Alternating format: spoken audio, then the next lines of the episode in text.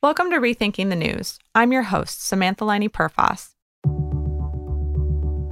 In today's episode, I had the pleasure of speaking with Taylor Luck, the Monitor's Middle East correspondent.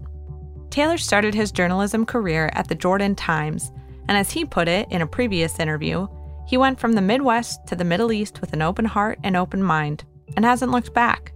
He's traveled across the region, reporting on everything from long lasting conflict to cultural revivals to a story on daisies and daggers. Seriously, go read it. Recently, he reported on how Saudi Arabia is preparing for a post oil future. He shares how he approached that story, as well as a little fun fact about himself. Here's our conversation. You often bring gifts and an extra bag on your reporting trips. What's that about? Whenever I travel, whether it's for work or just personally in the region, I know at least once or twice I'm going to be given a gift. A lot of it has to do with Arab culture, also Kurdish culture, that people like to share with you something, a token of appreciation of your time, an appreciation of having the chance to know you. What a cool way to connect with people. It's a great way because I find that I have all these little tokens to remember people by, and I know somewhere someone has a little something to remember me by, and perhaps also remember the monitor by. Well, recently you just went on a reporting trip to Saudi Arabia, and it seems like they're going through a pretty fundamental shift there. Can you tell us a little bit about what's happening and what you found? I think without making it sound like I am promoting or denouncing what is going on in a country that, of course, has grabbed lots of headlines for many of the wrong reasons. Uh, Saudi Arabia is undergoing fundamental changes. A lot of these are top down changes from uh, its leadership. So we decided, well, let's see on the ground, are these changes actually happening? Is a country that's the largest you know, producer of crude oil actually preparing a, an economy for when that oil dries up? And what does that mean for the people? How are people's lives changing? And at first, when you went, it seemed like your approach was to tackle it like a straightforward econ story. But you had a conversation with your editor, Ken Kaplan, about possibly taking a different approach. I'm curious, what did that look like and how did it change your story? Well, because when I was there, we had a list about five or six stories we wanted to do. Some are cultural, some are more heritage, and then we have a story, the lead story, which was about the economic changes. And after I returned from Saudi Arabia, I talked to my long suffering editor, Ken, and uh, it became clear in our conversation that really what I was seeing was a transformation not only of Saudi Arabia's economy, but of how Saudi Arabians live their daily lives and what they expect from their country. Uh, so suddenly our story went from something about how is you know this major producer of oil suddenly building a new economy at a time oil prices are, are going through the roof to something about how society is fundamentally changing, how Saudis are changing the way they go to work, uh, where they live, what they consider to be uh, uh, an attractive and hip area to live. So once we just hit on the word transformation, all of a sudden, all these experiences that I had, which I scribbled down here and there in my notebook, but never thought I would include in a story, all of a sudden these experiences were the story and it fundamentally changed what we wrote. Taylor, is it surprising that Saudi Arabia is willing to go through this type of a transformation? Well, I think there's two different surprises. I think one is you have a leadership that was always religiously conservative, socially conservative, and very slow to make decisions to all of a sudden wanting to make this transformation. And I think the other surprise is that you have a lot of younger Saudi citizens, uh, people in their 30s, 20s, 40s, who are eager for these changes.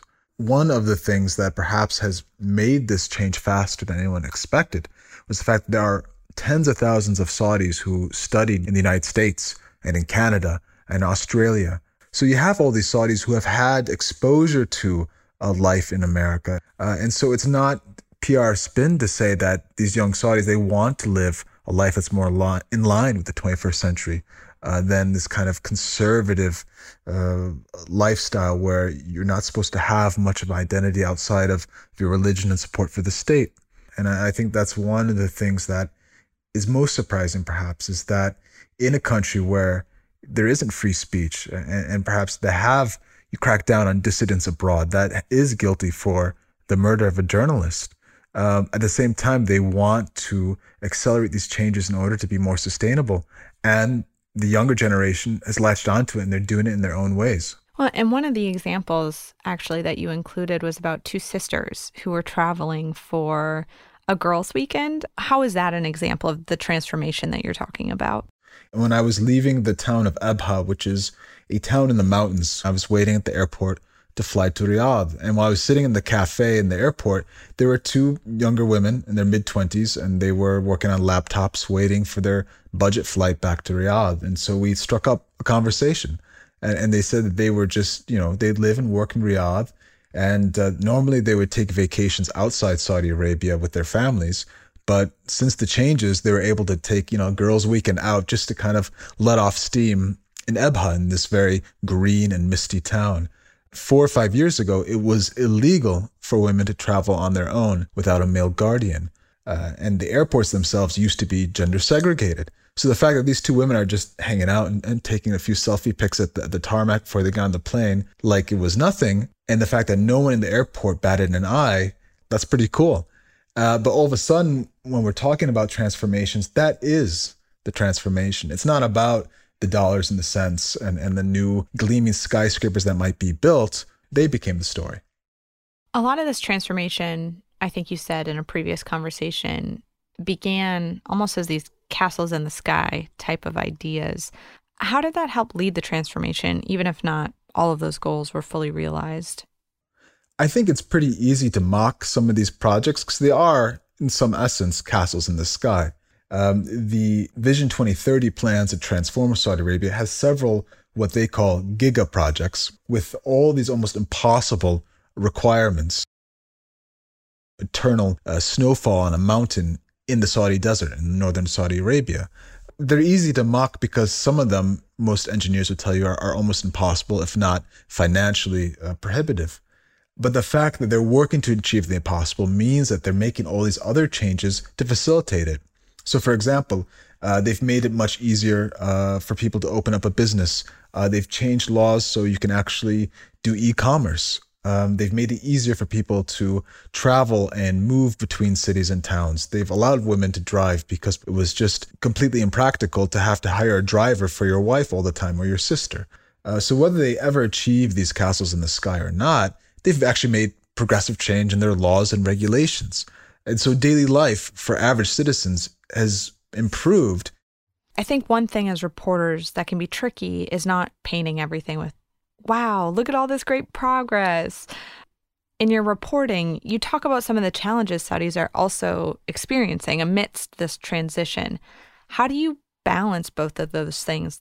I think it's difficult, right? Because I think you find in a lot of American media and Western media as well, people tend to go either things are really bad, things are really horrible, there's no progress, there's very little hope. And then you get some people who perhaps focus only on the progress or focus on the PR spin. Uh, so a lot of what's out there already is either black or white. And I think the difficult part, perhaps the most difficult part of journalism is that it's not either or, it's yes and. It could be yes, there's negative things happening in this country. There's also some positive things happening, and also there's some progress. Well, thank you so much for this conversation, Taylor. I really enjoyed talking to you. Thank you so much. It was my pleasure. We should do it more often. Yes, absolutely. Thanks for listening. To find links to Taylor's story or see a transcript of this episode, visit csmonitor.com slash rethinking the news. This episode was hosted by me, Samantha Laine Perfas, and co-produced with Jingnan Peng, edited by Clay Collins. Our sound engineers were Morgan Anderson and Noel Flatt. Copyright by the Christian Science Monitor, 2022.